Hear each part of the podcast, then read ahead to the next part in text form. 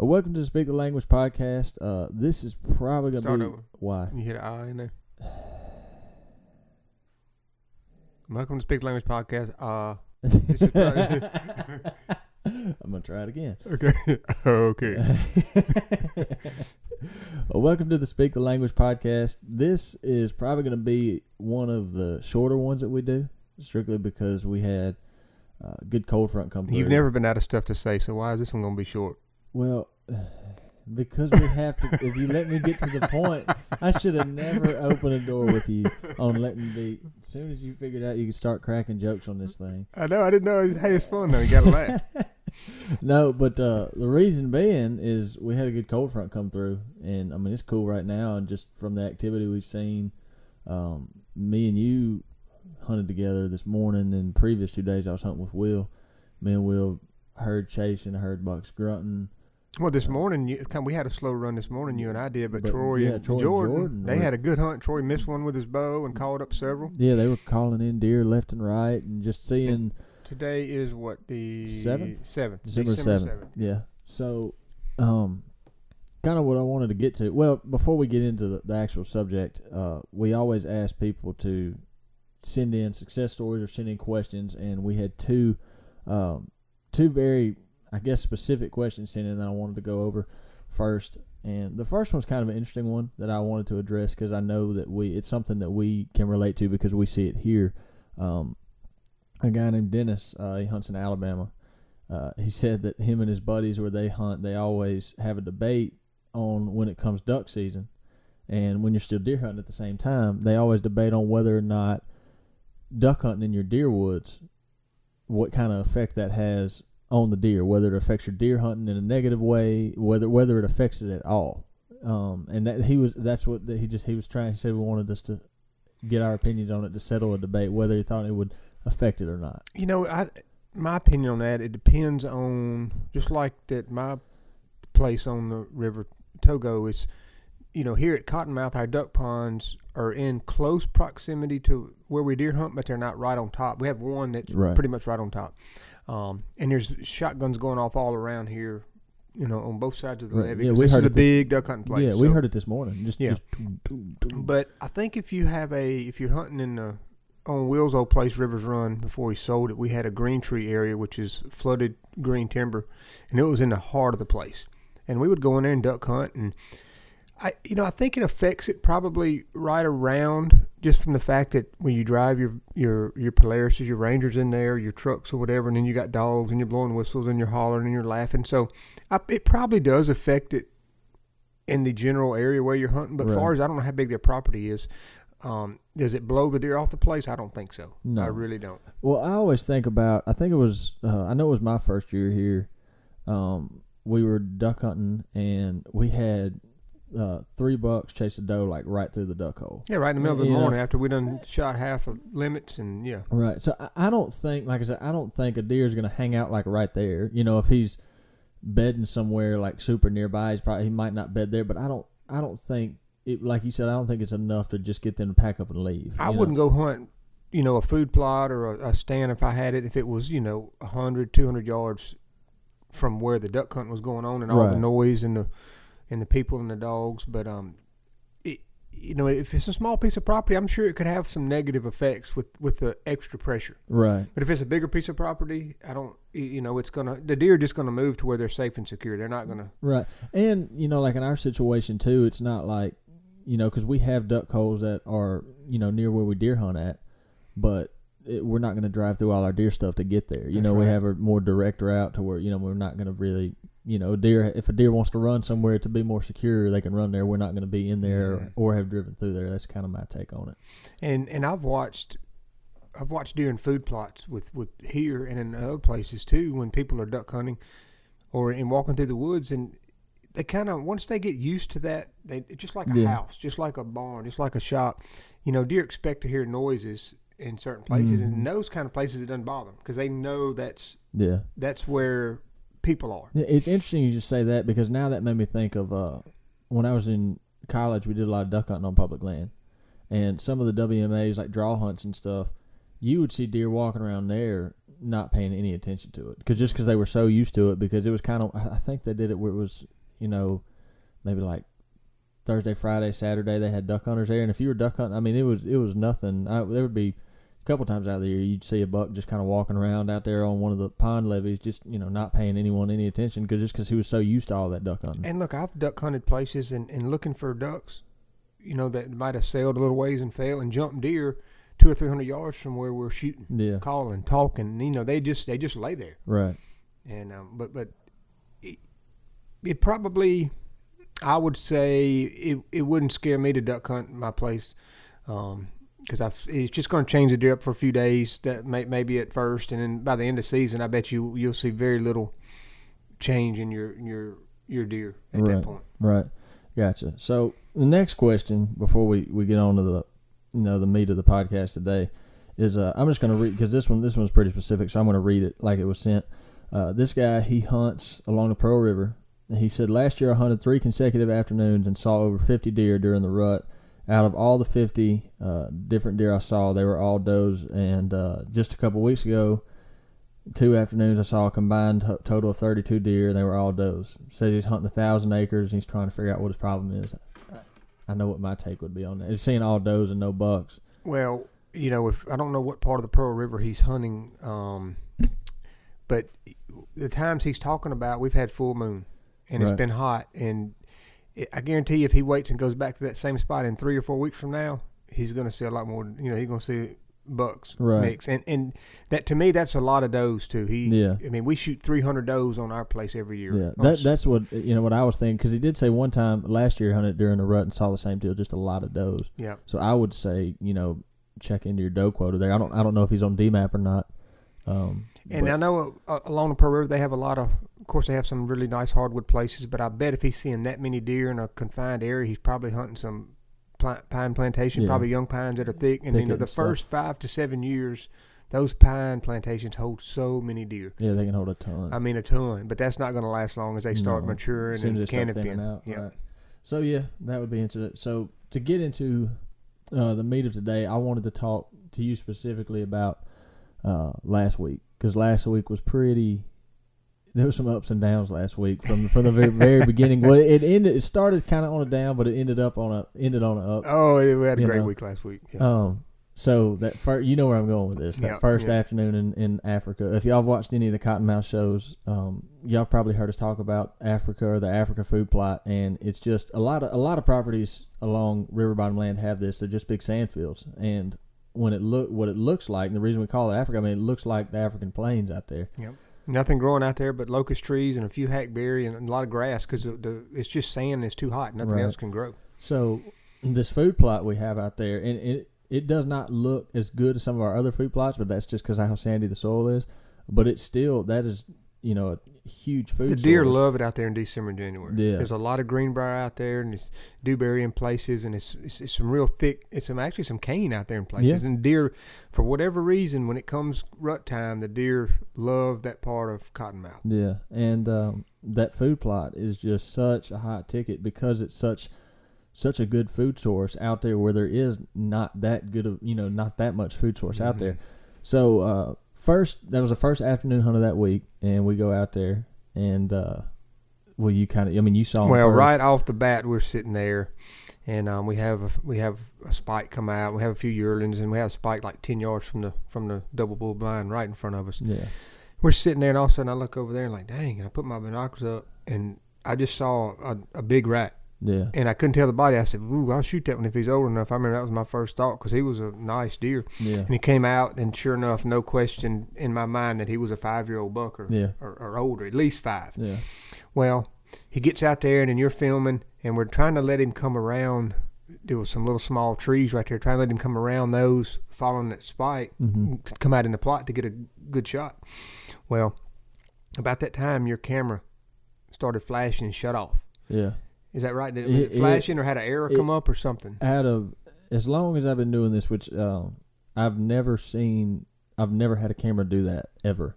I've had a battery get cold on really cold days and shut down. I've had you know other stuff happen, but I've never had the camera just shut off like that. Nothing that was not fixable. You know, the battery Yeah. shut down. You can switch batteries real quick, or you know, You, did can- that. You took the battery off, Yeah, put it back I on. was- that was- Tried to I was- reset it. I was trying to do everything, but I've I've never got in a camera malfunction bind that I couldn't fix. couldn't you know, somehow yeah. or another. But that was that I couldn't do anything. So It- this deer's at 163 yards, and Lake says, "My camera's messed up. My camera's messed up." So I just we sat there, and you kept trying to fool with it, and finally he just worked his way on off. We had to let him go. I was frantic. Like it's if you if you watch the GoPro angle on that deal, I look. I mean, I, I don't know what I, I mean. I I saw it just frantic look in my eyes. I, I don't know how many extra batteries. in there. I changed every battery out. I was switching cards. I was flipping switches. I was trying, and it just would not do it. It, the, it would automatically shut off record. And then all my screen would read was error with a bunch of numbers behind it. Just you know, and that's anything. that's the thing. People, a lot of people that you know don't they don't understand with videoing is you got to be committed if you're going to go out there and make a TV show. I mean, I'll let a 200 inch deer do the same thing that I let that Yeah. deer do because you got to be committed to the. I mean, if the camera can't get it for the for the episode or for the TV series, then it's just a uh, if you're just shooting a deer and it goes against my limit. yeah. Um, not don't get me wrong, I would have been very appreciative to shoot him on or off camera. Right. Yeah. But um, but you know, when you commit to something, you got to commit to it. It's Yeah. like anything in life. You got to you got to go. Just stay true to it. Yeah, and there have been. I mean, I agree hundred percent. There have been, you know, instances. You know, someone brought it up today. They're like, "Oh man, you have to kill the deer on camera. This, that, and the other." Well, I don't. I think that's the wrong attitude to look at it with. You Yeah. know, It- you gotta. In my mind, you know, it's not. You know, we have a farm like Cottonmouth, and it's. You know, we're not in a spot where you, you have to have three days to get get it done. You know, we're we're here year round, and it's just you don't have to force it. Well, I know? think people are used to. You know, we make shows, and a lot of times they think, "Man, they see all kind of deer," and we do have a lot of deer at Cottonmouth. All, all up and down the Mississippi River has a lot of deer, Right. not just us. I mean, That's what it's a known for, common, yeah. And so, probably it appears that we have those kind of chances and those kind of encounters with mature bucks every day, and that's not the case. No. That is the biggest deer I had seen at Cottonmouth in two years. Um, I'd only shot one bigger ever since we we've been here, and and that was I think the second year, maybe the first or second year. But Second anyway, year. so that being said, as many days as we spend here, that's the second biggest deer I've seen on Yeah. the hoof in four years. Yeah. So it's not like, you know, we have that every day. We Mhm. see that every day. We Yeah. didn't know if we'd ever see him again. Had no idea. Didn't Yeah. have any pictures of him. Didn't know him. Yeah. And um, we, we actually we walked out of there that that evening. and We left early before the field filled up. So we didn't spook anything. because there was no fixing that camera. We said just might as well pull out of here. Yeah, and you were you felt bad because Oh, I felt you know, but I hey, felt defeated. I was like, man, It's all right. you know. And um, Yeah, but it, but as it turned out, though, we had the wind change. Yeah. Well, like you said, we we I mean we ended up getting that deer, which we'll get to that story later. But when we left there, we didn't know that was No. gonna happen. we had no clue. We we knew we'd try again. and we had a full moon and warmer temperatures happening every day. Yeah. So I mean that's what I mean. It was a, you know, we're fortunate enough to get another shot at him, but you know, like, they're wild animals. They can do what they want. So, but anyhow, so going on to the, the next day. Well, we could and we couldn't go back. You know, that was on a Monday afternoon, and we could not go back to that spot for. Um, well, we did we did try it the next afternoon because we barely had enough um, east in the wind to pull it off, Right. but we didn't see hardly anything. It was Yeah. really really It slow. was, yeah, it was. Well, I, we didn't go back in there until Thursday. So Right. yeah. And um, and then we hunted. I ended up hunting another spot and got lucky. You and I did, and we shot a real nice wide, pretty Yeah. eight point. Yeah. Let's ta- let's talk about that. And because it was hot, you're thinking, what do you think? I said, well, I think we need to find a place that the deer bedded really, really close hmm to the food source because it's 70, was it four degrees, 78 degrees? Yeah, it, it was hot. So yeah, and it's, I mean, December, these deer here got their winter clothes on, winter coats, We so had- we filmed a cottonmouth swimming across the water that same afternoon. on the way if, in if there, that, if snake that out. gives y'all any any inclination of how warm it was. If the cottonmouths are out moving, Yeah. it's not a picture perfect deer day. You know. And, and so we just said, hey, let's just go sit here. And, and sure enough, with this buck, because we knew we were getting close to where these bucks are getting on their feet Right. and, and starting to look for those. They're not chasing, but they're making scrapes. They're, starting to feel they're it a getting their bit. yeah. areas. And sure enough, we had a small, like a small six point and a small eight come out. And then this deer walked out and never put his head down in that takeout seed plot. No. Never put his head down. He just came out there to look, and I shot him his head was already in the woods leaving. Yeah. You know, he walked 20 yards across the back corner, and that was He, it. he came out there on a mission. Yep. That's for sure. Yep. If it had been a doe out there, he would have ran out there and checked her Mhm. out probably. But no does, he was gone. And the coolest thing, like you said, they, I always like to take the successful hunts like that, and I say it's like we dissect them, try to try to take apart and figure out what made it successful, what made it to where we could get ourselves in that position. So one, you already talked about being close to where they bedded, um, and two, you know, the the food plot and looking for does and that sort of thing. But I thought it was interesting. You know, we talk about it this time of year is when that deer came out. Me or you both were like, I don't know what that deer is. We didn't Mhm. recognize him or anything, which it is another testament to it being that that time of year where those kind of deer start moving a little bit more, and start looking. Yeah, because we got a lot of proof cameras out here on Cottonmouth, and you had a picture of that deer in September, Yeah. right? And that was only never a picture since, was we it? got to we were riding back to the skinning shed, and I got to look, and he had a little crab claw on the end of his right beam, I think. Um, and I said, you know what? And I went to digging, and I had pictures from when me and Jordan came out here and put minerals out. Some at the uh, takeout mineral, Yep. and we had, I think we had a couple pictures of him at Chances, which is not that far from there. But But he went he went MIA for a Yeah. while. We, it was I think it was like September the 9th Uh-huh. in Velvet was the last picture we had of him. But you know that was cool getting getting that one, and then of course we're steadily looking at the weather, and looking at the wind, and then finally it cooled off a little bit, and then Mhm. we said let's go back to Africa, let's give it a try. We yeah, actually had a complete wind change, and it was north northwest, Right. and we we were hunting on the east southeast, which was okay, but we figured out that we may. You know that a, a true north wind is, is our best wind for that plot, and we had that that day. yeah. And so they said we, we have to like we got to go back in there. And then I, I won't forget, like, we climbed in at three o'clock, and you, I was just getting my stuff together. You hadn't even have the camera set up, and I look No. out, and here comes the same ten. I said, "That's him," and he was at the back of the field, behind the field in the in the Mhm. grass stuff in the main Africa portion of Yeah, the. And he was just going from right to left. He was running, but not chasing, but moving fast. Not running from us. He was just he had a mission. He was Yeah. going. He was looking. you even you looked at me. You said he almost looked a little ruddy Yeah, because that that little prance I guess they got to you know, and we're still two three that. weeks away from the rut here at that point. Right. and so I didn't think there would be any rut activity. So, but we we got there, and sure enough, an hour later, here comes a doe and a yearling from those same block of woods that he Yeah. ran in, Yeah. and we just kept waiting and waiting and waiting, and all of a sudden, here he comes There about four thirty. Yeah. The same deer came The back thing- again. I'd the- have never believed it. The thing that was so funny to me is one having already had that encounter with that deer and camera mess up, already a little bit on edge. And then we get back in that food plot again. We see him instantly. Both, I, I know. Well, I know how on edge I was. I feel like you were probably a little on edge too. Like I was, every little creak that blind made of like a bird flew by. I was like, oh, oh Yeah, looking every which were- way because we, we, we were both on point for we sure. were teed up. But then, yeah, when you said there he is, I mean it. Whew, And he came out there, sure enough, and he came out there and started pushing that doe. And I and I, you know, I didn't have much of a shot at the, at the angle, and I finally was able to stop him.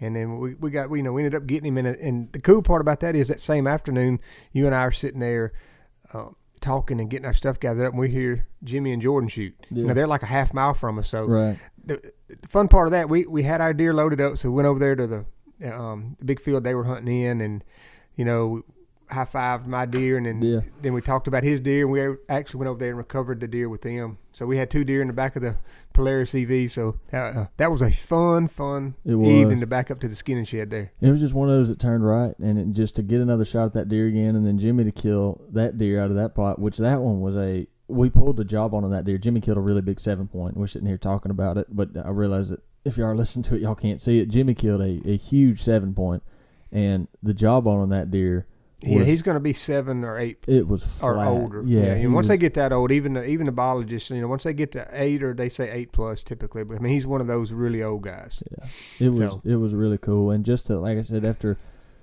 it's just it, it doesn't always turn out that way, especially you know because when the camera messed up when we watched that deer walk off, you're sitting there wondering, are we going to get another chance at that deer? You know, you just don't know. But it for it to turn out like that, um, Well, right now you and I are focused on a deer we call Rocker here. We Yeah. hunted we hunted this deer. We put in many many hours last year. We only saw him in daylight one time. Hadn't seen him in daylight this year yet, but it's we're fo- we kind of we're kind of honing in on him. We got we're on all sides of him now, and actually that's where we're gonna have to get going. It's one fifty five. yeah, we gotta, okay, yeah, we need to go. So like I said, this one is going to be. Uh, I'm sorry if this podcast is a little bit all on the shorter side of things, but we're we're legitimately going to cut these microphones off and put Go camo throw on. some camo on and go. get So, head to the woods. uh, thank y'all for listening, um, guys. If that asked those questions, I hope we answered them the best that we could. Uh, if y'all listen to this and, and y'all have any success from this or have any more questions, always send them in Instagram, Facebook, whichever way is easier for y'all. But uh, other than that, we're going to get down to it. So, as always, thank you for listening to the Speak the Language podcast.